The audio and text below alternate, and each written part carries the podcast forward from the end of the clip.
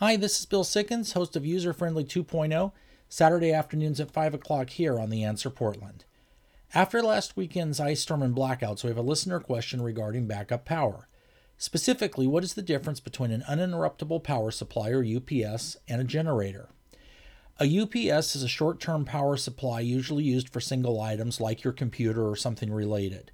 They generally include a surge suppressor. They generally can be used indoors and have instant start. In other words, when the power cuts out, they instantly turn on. The problem with these devices is they're for short term use, usually running 20 to 30 minutes depending on the capacity, and then will turn off after that. A generator is for long term power backup.